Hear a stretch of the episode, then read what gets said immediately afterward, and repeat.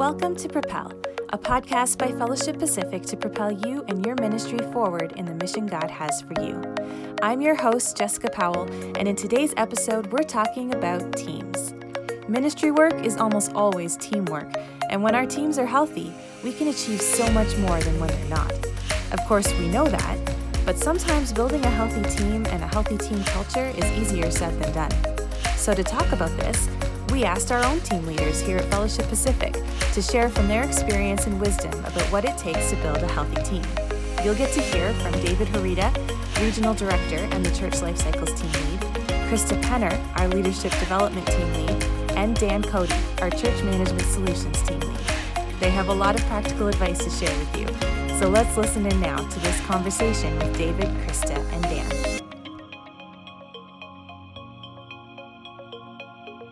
Well, welcome to the Propel podcast. I'm here today with my fellow coworkers, David and Dan, and we're going to talk to you about team dynamics. Mostly, we're going to be, uh, you know, asking David questions, and then Dan and I are going to chime in. But we just want to welcome you here and say how grateful we are as a team at Fellowship Pacific that we get to work with you and work for you in our churches. And so, welcome, Dan, and welcome, David, this morning. Thank you. It's exciting. It is exciting. It is exciting.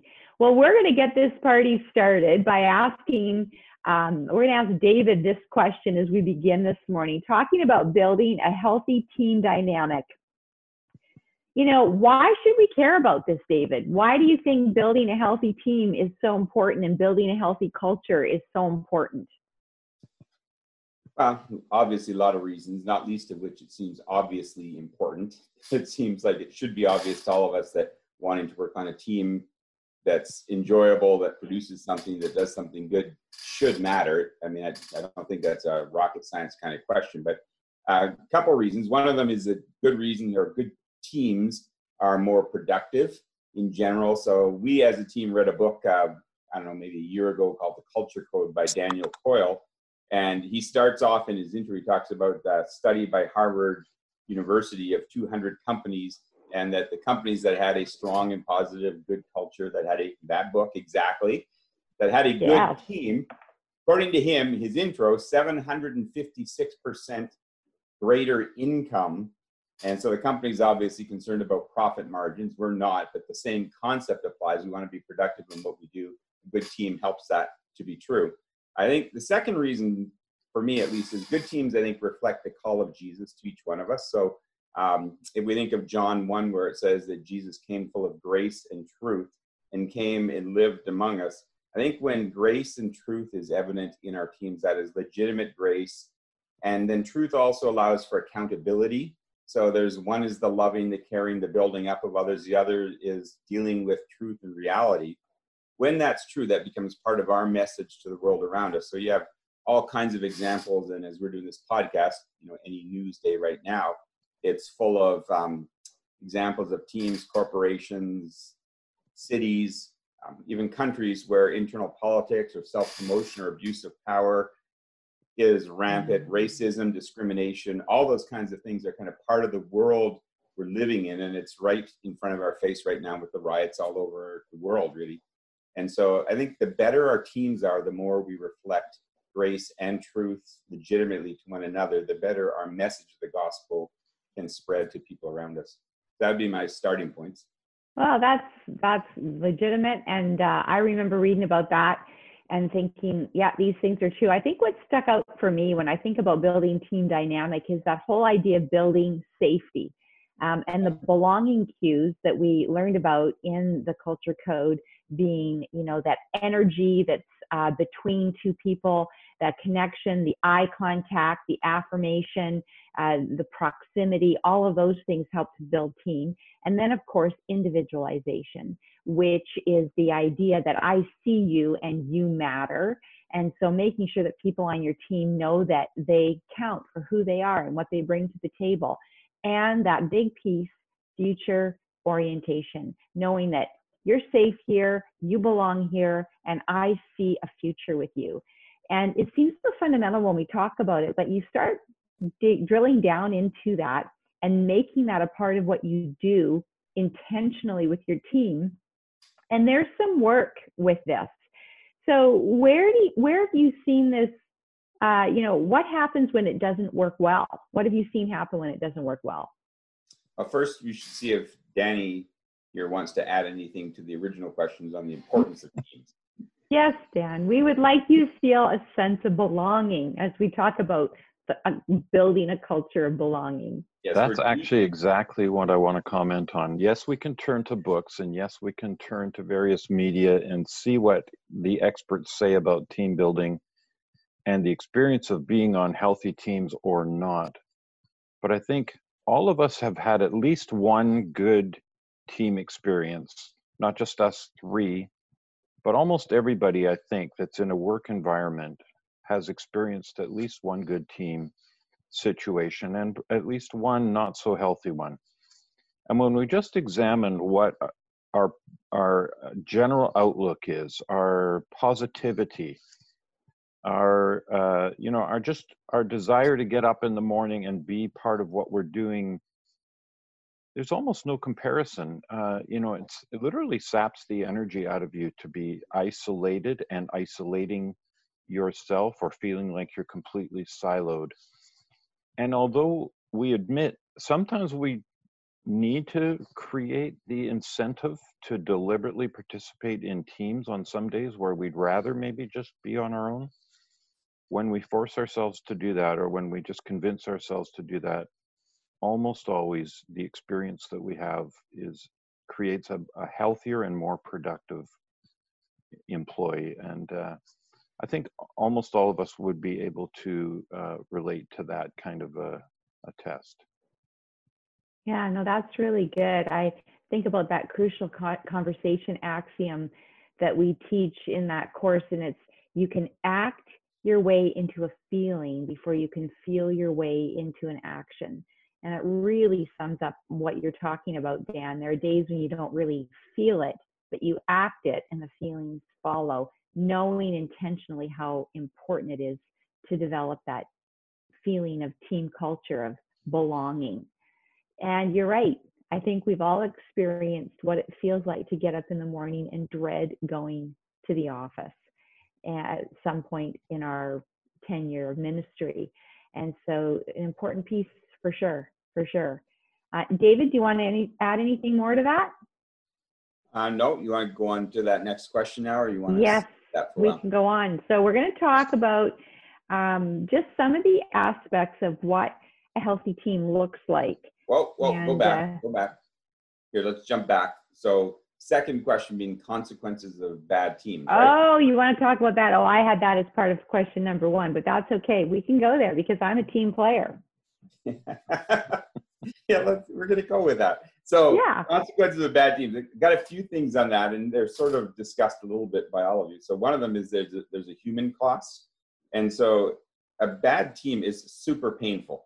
And I think you both kind of mentioned that if you're on that, it affects the reality of wanting to go to work. It, um, but it also fills your time in ministry, and it fills your time at home. It's something you take home with you and so it starts to affect family and relationships and a lot of those things because it just sort of hangs on for a while. I think that's a pretty hard earned and hard learned lesson from a long time ago for probably most of us. So I was thinking of Ecclesiastes 10 where it says a dead fly ruins a bottle of perfume and a little folly outweighs wisdom. You know, one of the, the lessons that we learned I think pretty early on is that it only takes one person in a close working team to really make it painful for everybody. And sometimes we tend to discount that in church life when it's kind of like that old book that everything you needed to know about life you learned in kindergarten. You learned this back on teams when I was coaching baseball for 20 years. You know, if there was a lesson to learn out of all of that stuff beyond the baseball part of it, it's that only takes one bad parent, one bad team, or one bad team member and the entire team is in turmoil and fighting because it's just spreads, you know, like bad yeast kind of in that entire team. So that becomes an issue. There's there's a, a human cost, and I think because there's a human cost, there's also a real ministry cost, and that's part of the thing we sometimes discount. But it's tangible, it's real, it's things that don't get done it's people that don't get reached it's disciples that don't get made it's dollars and salaries that you're paying for things you're not getting accomplished it's wasted space in your budget that could be put to money into people and to uh, development of disciples that kind of thing um, and often when you have a bad team member it comes with no concern for other people's budgets and so it starts to flow out again and that one person or two people can really cost you in terms of the ministry you're trying to achieve in very real, very tangible, yeah. quantifiable ways. And then also beyond that, there's an opportunity cost, which is what you don't do that you could have done. And so we often don't even talk about that cost of the opportunity that was lost because you realized I just can't do that with this person on a team. So anyway, there's a lot of stuff here. We go on about that quite a while, but that would be super negative. So let's move on. Well, I do have a follow-up question to that, and I think Dan, did you have something you wanted to add to that? No, not uh, directly at that question. Well, I just, David, just pushing into that a little bit, and because I think it would be interesting for our listeners to hear this, is because you and I have had this conversation. What is the balance? Like, if you've got somebody where in our in our theology where we extend grace and we care for people and we develop people, where do we where do we find the balance between caring for someone and bringing them along and going you know what? This isn't a good fit. This isn't really working. What's the balance in there? Hmm. well it's a hard question because i think yeah. every person's different every context is different so it you know it depends what you're trying to do and who you're talking about and all that kind of thing. So are you some of our teams for churches we're talking volunteers we're not now, the, the basic reality is still the same, but you might treat it a little differently than you would a senior officer or senior employee leading a ministry or that kind of thing. But I mean, I don't, we don't all agree on this. Krista and I don't always agree on this, frankly. So you should know that if you're listening to the podcast. Uh, it depends on who you are and how you approach it. So in general, my rule of this, this is my rule of thumb. It's totally arbitrary. And um, it's sort of like the 50 cap on attendance that Bonnie Henry is currently putting on for churches. So I have like a two year cap, which is, I think the most important thing in that balance is hiring the right person in the first place. But once you realize you haven't done that, I think from a ministry, church, Christ centered approach, we have a responsibility to the person we hired. We made the choice to hire them, nobody made us do it.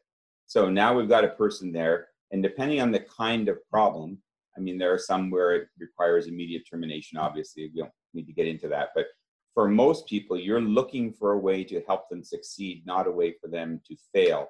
So you're going to try and look at the gifts they've got rather than the gifts they don't. And given the opportunity, move them to somewhere there where they can succeed. Um, in generally for me, I like to give kind of a two year window, which is I sort of think when somebody hires, there's kind of an unwritten rule of give us two years before you quit on us at least, give us that opportunity. So I kind of apply that to myself and think I'd like to see at least two years of my investment in a person to help them be successful and a meaningful part of this team before I would say it's time to to change that. But you know, I, I think we have to invest in them at that point. But again, it depends on the issue, and there's an awful lot of moving parts in that. Yeah, and there's the obligation on our part that I'm always reminded of is that we need to know our team members. We need to know what their strengths are so that we can actually play to them. We can actually help them develop those strengths. I think one of the misnomers that we have is we hire somebody and they don't fit, and we just go, they don't fit, they don't fit, they don't fit. We got to fix this rather than just looking at the person and going, but where could they fit? What do they bring to the table? Because in the paradigm of our ministry, uh, the big long picture is that God has a purpose for all of us. God's got a plan. God is in the business of, re- of redemption. And that concept of redemption needs to be a part of the paradigm of the leadership that we bring to our team. So there's really that balance in there. So I don't entirely disagree with you at all. I just think I've been in process of learning what it looks like to offer that redemption over the last number of how many years have I been at the ministry center? I think 12 now. Uh, just learning that coming out of the corporate world where if it didn't work, you got fired. So that's kind of my my where I was coming from on on it. Dan, did you have anything to add? It's almost like we're running 100 Acre Wood Incorporated, the world of Winnie the Pooh, and the various characters that are found in that storyline. And when you come across an Eeyore, when an Eeyore joins your team or is a part of your broader team, you can easily categorize that person according to the initial impression you have both on their on their sort of their personality type and their productivity. And you can give up on them. You can give them negative messages. You can say this is who you are. This is the way i see you. Or you can patiently wait for them to develop. And it's a very rewarding thing when you take someone who's always been told ah, you're not going to do very good at that or you know we have a limited time to see you get better at that. And they come to conclusions about themselves but when we when we patiently bear with them it can produce some incredible change in people. And all the more like you say krista in christ's kingdom especially redemption has to be such a key part of this. And so we do have to have a lot of patience understanding and project uh, a positive future that uh, we are moving towards and not give up on on small things or even the first couple of fairly significant disappointments when we're working together so maybe we'll go back to that story and uh, examine how, how those characters work together uh, there's some heartwarming stuff in there Oh, Yeah, let me- totally. let me just add to that, Dan. So it- it's important. Uh, we still have to accomplish something. So there's there's a balance in there of trying to figure that out. But the other part of it is remembering that any team has the stages of team formation, which we're not really getting into today in this podcast. But remembering that the second one of those team formation stages is storming, and in a storming stage, everybody's figuring out their role. And so very often we get there and we start to think we hired the wrong person because of a very normal human process of figuring out, okay, well, this person's different than I thought they were. You know, it, it still makes it incumbent upon us to hire the right person in the first place. But even when we do, you're going to have that stage where there's a struggle trying to figure out how to make this work to its maximum benefit. And if we assume that's not going to happen, we're just kidding ourselves. And uh, instead of doing the work required to get a really high productive team, we sometimes get rid of the people we should keep. Yeah, good point. Uh, just a just a closing comment on that before we move on. I have found that as I've hired people on my team in leadership development, that we talk about that storming stage right up front. Like here we are forming right now. Beware that we are going to storm, and it's made that storm uh, probably a little bit more uh, palatable for the entire team because we recognize in the middle of it that that's exactly what we're doing. We come out on the other side of it and we go, oh, remember when we did that storming? But look where we are now. And so it's teaching your team that that dynamic. And that dynamic applies not just to your work environment, that's home environment. It's anytime you are entering into a new relationship or a new working team of any kind, whether volunteer at the church or um, on a staff, in your home, whatever it is, you are going to have that storming stage. So good, well put. The next thing that we thought we'd talk about today is, you know, what does healthy team look like? What are the core principles that need to be in place in order to have a, a healthy team environment? David, I'm going to, you know, slide that one to you to begin.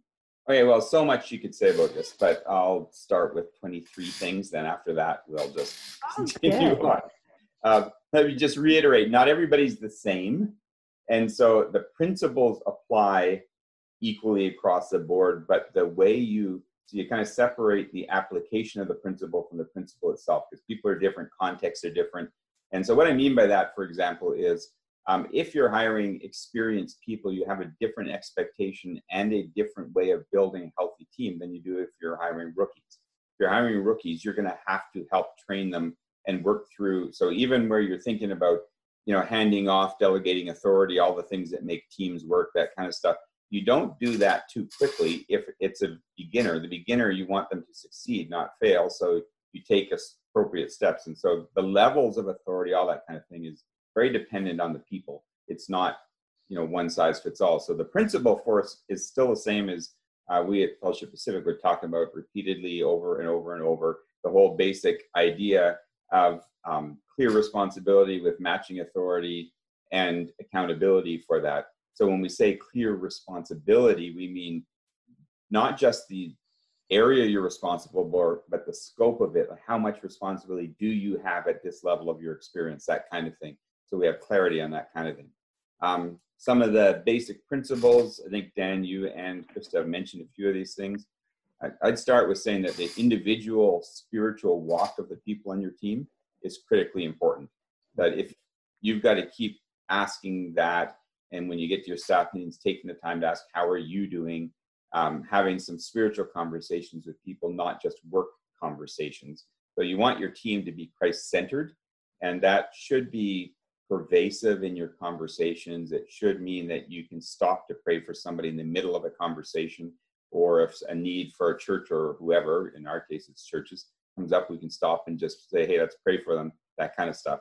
Beyond that, uh, some of the things Daniel Coyle talks about, Krista, you mentioned them right at the beginning. Safety, that is, they know they can express themselves, talk, uh, be part of this, and it's a safe place for that. Vulnerability, um, which is you know, if I match that with say self-awareness for us at Fellowship Pacific, at least, those two things have been increasing in importance probably every year we've been here. Um, Dan, you're stepping into that more more recently. Krista and I've probably been on that journey together of realizing vulnerability, self-awareness, vulnerability, self-awareness. So if we create a safe place where people can be vulnerable, deal with the fact that they're growing in self-awareness, that we all are doing that, that helps the team to be a much healthier place, but not very easy. Then that future focus, Krista already mentioned that. Um, some mission focus future wise, and also what's your part in fulfilling that mission. That's important. Enjoyment, I think, is big. We, we don't often just sit and talk about can we enjoy being together. I think that's a big thing for the coming to work and wanting to come. And so try to do that things. That's why we eat so many cinnamon buns. Yeah, cinnamon buns are our favorite. So yes. things like um, playing to the bright spots of people, which is try to find what they're good at, have them spend the majority yeah. of their time in that area where they're good at it, so they enjoy doing it rather than forcing them into stuff they don't want to do.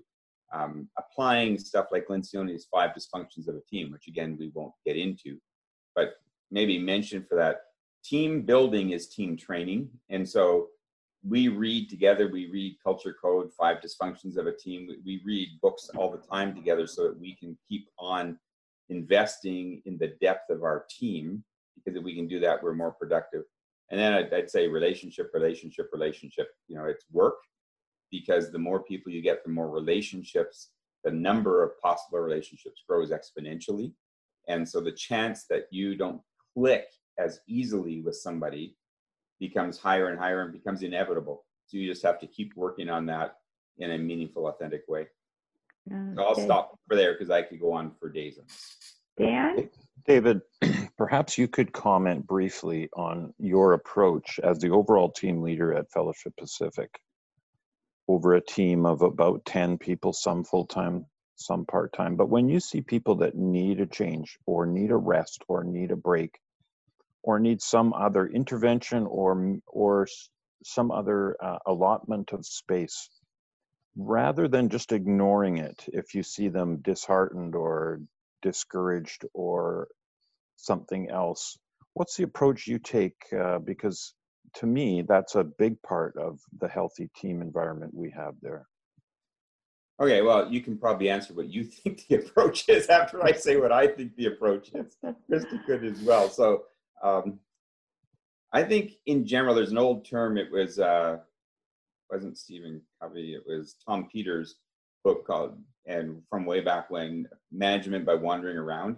Mm-hmm. I think when your team is smaller, and most of our churches, with a couple exceptions, the team is small enough to do this.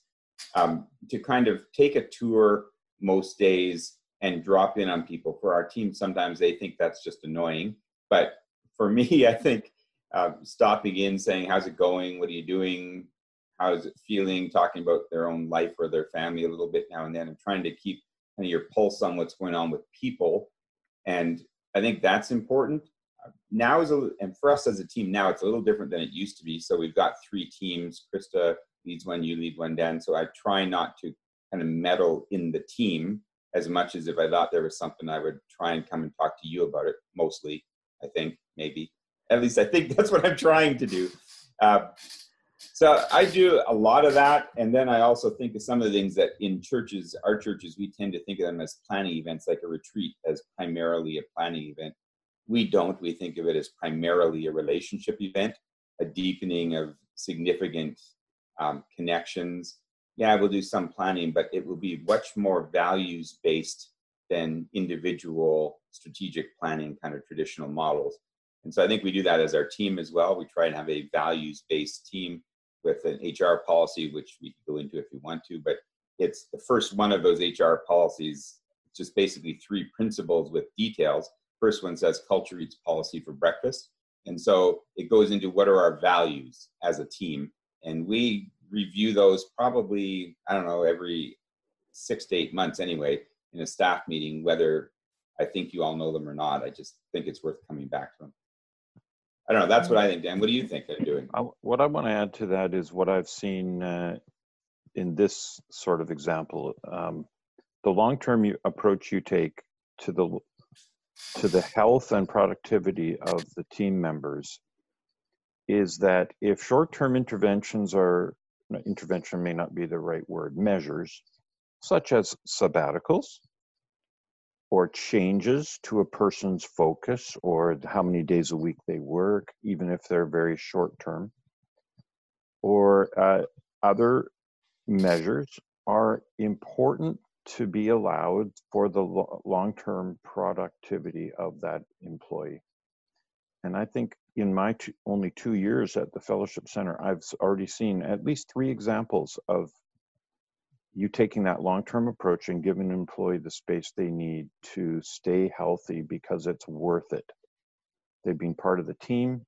You want them to continue to be part of the team. So you don't ignore the little signals or the downright outright statements that they're making. Hey, I'm not in a good place right now. I need something to change or be different. And you sit down with them and you say, okay, let's talk that through.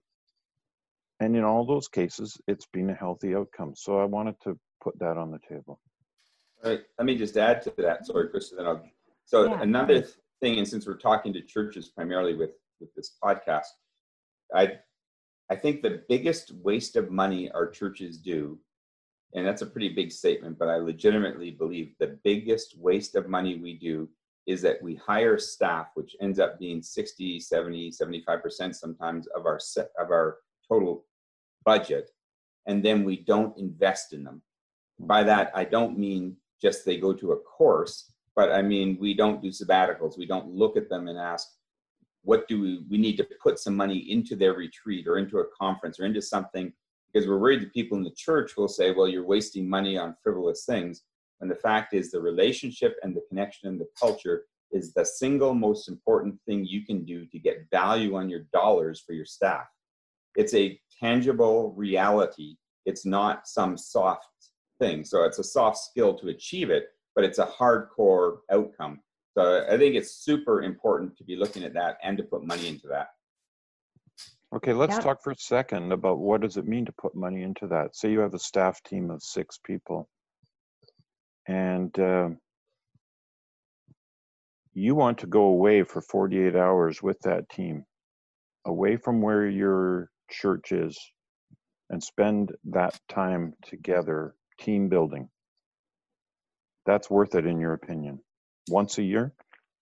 Yeah, once, sometimes even more. So depending on, there's a lot of, you know, it's not like there's a rule on it. For us, at least one retreat a year. And we sometimes supplement that with other stuff. So we've spent money on things like taking the entire staff. And I should be clear, when I say staff, entire staff, I mean everybody. I mean part-timers, full-timers, administrative help. I don't like I don't even like the division, frankly, because I don't think we achieve without each other doing that job well.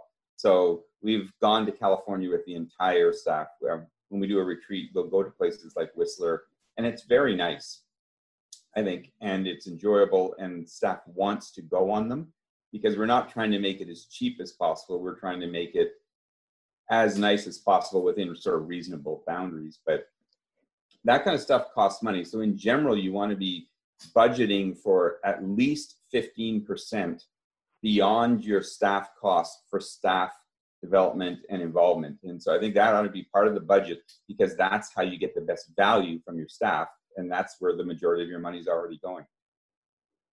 No, that's a really good point. I just, as you're talking about going on these retreats, the thing that first off comes to my mind is how I tried desperately to win the the game by eating a banana, chasing it down with Seven Up, two times, in fact, in the space of 15 minutes. Uh, I will never do that again in my life, but what a great memory! Like we we had some fun for sure. So those are really good points that you bring up, David. Uh, um, I just wanted to circle back to one of the first things that you said you know, we talk about that formula of responsibility plus authority equaling accountability.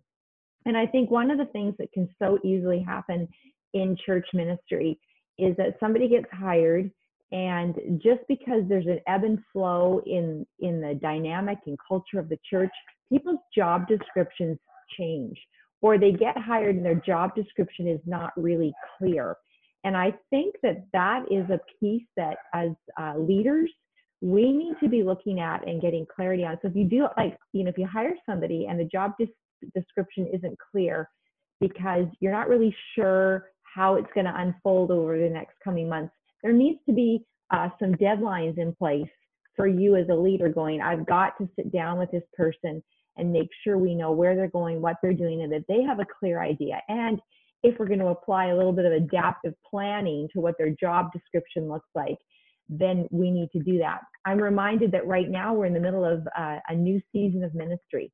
And without a doubt, people's job descriptions are needing to change because how they do ministry is changing. And I think there's some to take the time now and look at your staff, figure out what their strengths are, play to those strengths, but look at them in the context of this new environment that we find ourselves in is going to be crucial for the health of your team, especially with the lack there's uh, there's less communication as as uh, church staff are working from home, not seeing each other as often.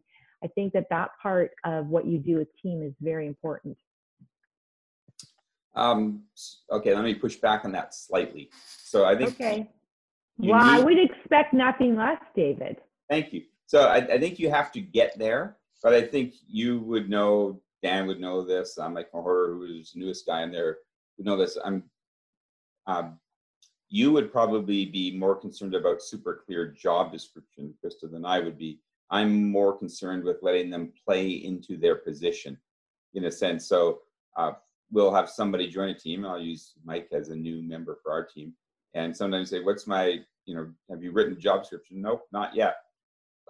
we're we're just gonna wait and see how that fits into our team and what it actually ends up being where you're morphing to your natural strengths and we're still going to have to cover everything but it, it, i'm not in a rush to do that i'm in a rush to understand how the team interacts uh, and then continue to adjust it and then ultimately write something but they come in with a general idea but i just keep telling them i think it makes people disquiet dan could maybe, maybe speak to that I know for Mike, it's like, what's the job? I don't know. We're getting there. It's, it's becoming clear.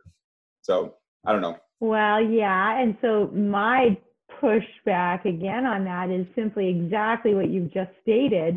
And that is for healthy team dynamic, people need to have some general idea. So I'm not saying have it all figured out when they start, but I'm saying have some parameters or have the conversation. We don't have this all figured out. We want you to play to your strengths. We want this to morph and grow um, as the ministry changes and as we see how God's gifted you. So hang tight, we're going to get there. I think right. having that conversation is crucial, not so much having the job description in place, neat and tidy. Yeah, I like neat and tidy, but you know what? I've managed to work with you, David, for 12 years where it has not been neat and tidy, and I have learned that we can leave some things open ended. But my point being, have that communication with your team in order to maintain and grow a healthy team culture. Yeah, I'd agree with that. Oh, there you go. Look at that. Look at that. Dan, did you have anything you wanted to add to that? Ultimately, I think both of you are saying essentially the same thing. Yes. Adapting it to your own leadership style. So I, I watch each of you lead your smaller teams at our office, and I think what you're talking about right now works for both of you because the general principle of letting people play to their uh, strengths and adapting their position around the successes that you see. Looks a little different between the two of you but i think in terms of the, the team member it works because there is room room for the person to say uh, let me show you what i what i yeah. can do. Let me show you uh, what you've beyond what you've currently imagined and that's a really amazing thing when people do that when they have the space and then they step up and they show you amazing things about themselves because they've they've got the room to do it. And all three of us as team leaders have seen people on our teams do that. Totally. I don't think there's anything greater being a team leader and watching somebody morph and grow and actualize uh, the giftings that god has for them and watch watch them um, kind of grow into those those areas of calling with such purpose and confidence. I I love seeing that, and I think you know it's important as a team leader, pastor, uh, wherever you are in ministry, if you have people that uh, report to you or work with you on a team, that you are continually speaking that into their lives. Hey, I see this in you. Hey, I think that you are going to go so far in this area. Man, you're gifted in that uh, people when they hear that it it strengthens their resolve to bring their best to the table uh, their best to the team. And that's ultimately what you want. You want people to feel good about being there and feel confident in what they've been called to do. Let me just so, speak for a second yeah. to the rank and file team member who is not a team leader. And just encourage them and say you know if you've got some hidden uh, interest project that nobody else has envisioned that you should be a part of, step up and show um, them your initiative. Step up and show uh, that you're thinking beyond what people are currently defining you as. I guarantee your team leader will, will I can't completely guarantee it, but I'd be surprised if they don't react very strongly to see you producing that initiative that says i'm i'm bigger than what people see in me right now? No, you know, it's I've just been uh, working through Ephesians, and we see there in Ephes- at the end of Ephesians chapter one, where Paul actually says to those believers at the church of Ephesus, he says, "I am praying that God will open the eyes of your heart." It's really a prayer for their expanded capacity to know and understand who they are in Christ. And that is really needs to be the prayer of every leader. And so there should be that open receptiveness to hearing what are what people feel like God's calling them to, or some exactly what you've said, Dan. That's very, very well put. All right, I'm going to move on to another question unless you guys have other comments or anything else you want to add to that. Go for it. Okay, so this is not a rocket science question. This is uh, so here we're talking about how to, you know, interact with team, encourage team. How do we do this when we're all stuck in our home offices? How do we do this remotely? Okay, I'll kick in on a few things on this. Um, if I have to leave due to my other call coming in, you can wind it all up. So I don't think okay. it really changes. Um, I think the application of it changes. The principles stay the same. And so that's really how creative can you be on doing that? And there's always more you can do but it comes down to at a really simple level when people are remote that kind of thing how do you apply the team concept to it? You either trust them or you don't. Hmm. i don't and you know sometimes i'll push into this till i get to a pretty black and white thing and the black and white thing for me typically comes down to do i trust the people i work with or don't i? And if i don't i have a much bigger problem than covid-19 and you know covid-19 will end at some point but the trust issue needs to either get fixed or it's going to be a you know a, a game breaker at the end of the end of it all. So i think that's true. And but within that trust i think accountability is everybody's friend. I, I don't think we need to look at accountability as a bad thing. We need to look at it and try and teach it within our team as a really positive thing. So and that happens in all kinds of different ways, not just because it gets the job done, but if we care about the mission as individuals, and so let's say for our team, I think most of the people, all the people actually on our team, care a whole lot about the mission that Christ has called us to in helping churches. So I have zero question on that for our team. But with it comes some weird things. So, uh, for example, yesterday, Krista, you and I had a conversation about kind of workaholism and the guilt that that induces in you at times. And so when you work remotely, you start to feel guilty that you're not doing enough because you're not in your regular hours at work or you're there's dynamics to that that have this weird slight guilt feeling to them or discomfort to them. And remember that conversation. I think yeah. accountability helps us with that. I think accountability helps us to realize oh actually we are doing our job and our team is doing our job and as a bigger team we're doing our job we, we don't need to go around carrying that all by ourselves feeling that kind of thing. And so you try to build more accountability not because you don't trust the people but because you want to help them achieve what they want to achieve. So uh, we move from bi-weekly meetings which i frankly prefer to weekly meetings which um, has less to do with the need to discuss what we're doing because it really doesn't and more to do with accountability of one to another because I think that helps all of us to feel better about what we're doing. So I think those things kind of come into play for one. Uh, second thing is you have to think about how you live out the concept of safety and future orientation, which we talked about earlier on a good team, when you're remote. So how do you communicate that to people?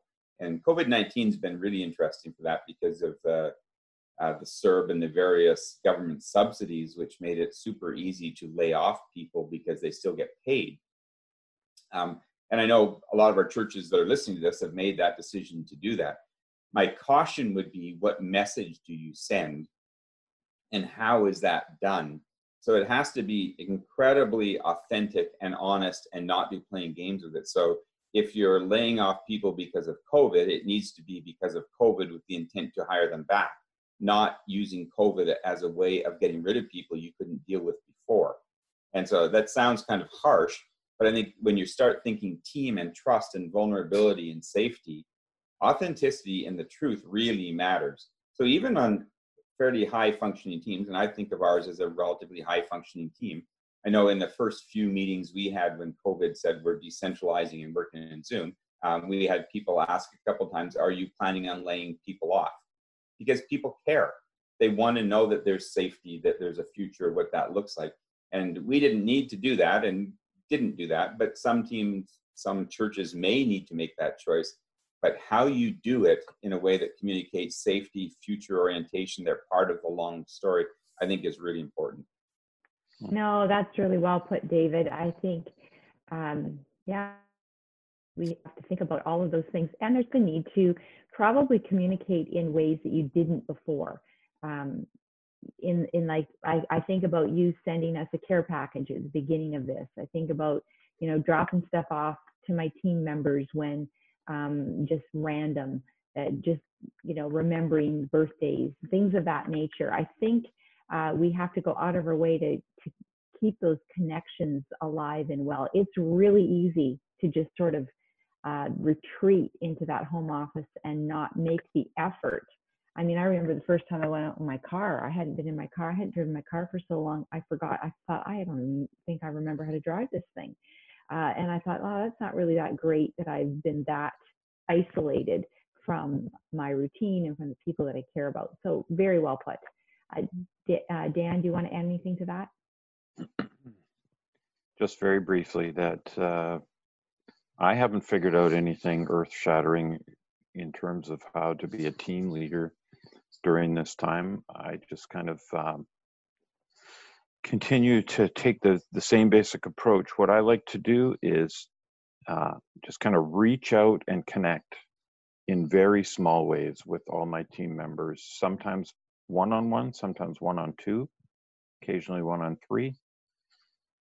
Uh, just to be in contact with them way more times than we do as a as a large staff team. It could just be, you know, an incidental comment on Slack or uh, or connecting, um, you know, tagging them or forwarding something to them that you think would be of interest to them. I, I think that pays off. I think it's just good. People thrive on not being left alone completely, yeah. and then they do that. They do the same.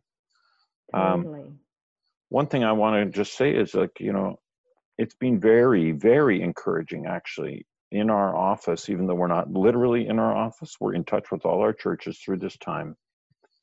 I am very encouraged with the lack of uh, crisis in our churches. Even finances have been, um, you know, something we initially thought would be a significant worry, and our churches are reporting such good things. Our churches are excited to report the creative ministry uh, ideas that are emerging amongst their staff and amongst their people. And so COVID is really a time of opportunity. And, uh, you know, I think we would welcome hearing more ideas from our churches and their staff teams, how, how they're doing, how they're handling this, the answer to this question. No, that's really good. Well, I think we're ready to wrap things up here. I just want to thank uh, both Dan and David for joining me here today. We uh, want to remind you, our listeners, that we are here to serve you. We have um, uh, just different seminars, different uh, services that we offer that can be of help to you and your church staff. We are praying for you, and we care about you doing well in the places that God has placed you. So make sure you reach out to us if we can help you with anything. And again, thank you for joining us here today. Thanks for listening to today's episode. I hope you found this conversation encouraging and helpful, and that you've gained some practical next steps that you can take to increase the health in your own team. As you know, we at Fellowship Pacific are committed to serving you and supporting you, and we have a number of resources available specifically to help your teams. You can find information about those in our show notes, and we hope you take advantage of them. One of the resources we've developed is this very podcast and we hope you've been enjoying it as much as we've enjoyed putting it together for you. Over the summer, we're going to be taking a break from creating new episodes and working on putting together an amazing lineup for you that will be coming out in the fall. So for now, catch up on any of our episodes you may have missed, pass them on to any friends or colleagues who you think will benefit from them, and let us know what you've appreciated the most about this podcast. We'd love to hear from you, and we'd love to get your feedback so that we can make this next round of episodes even better. You can stay in touch with us on Facebook and Instagram and through our website, www.fedpacific.ca.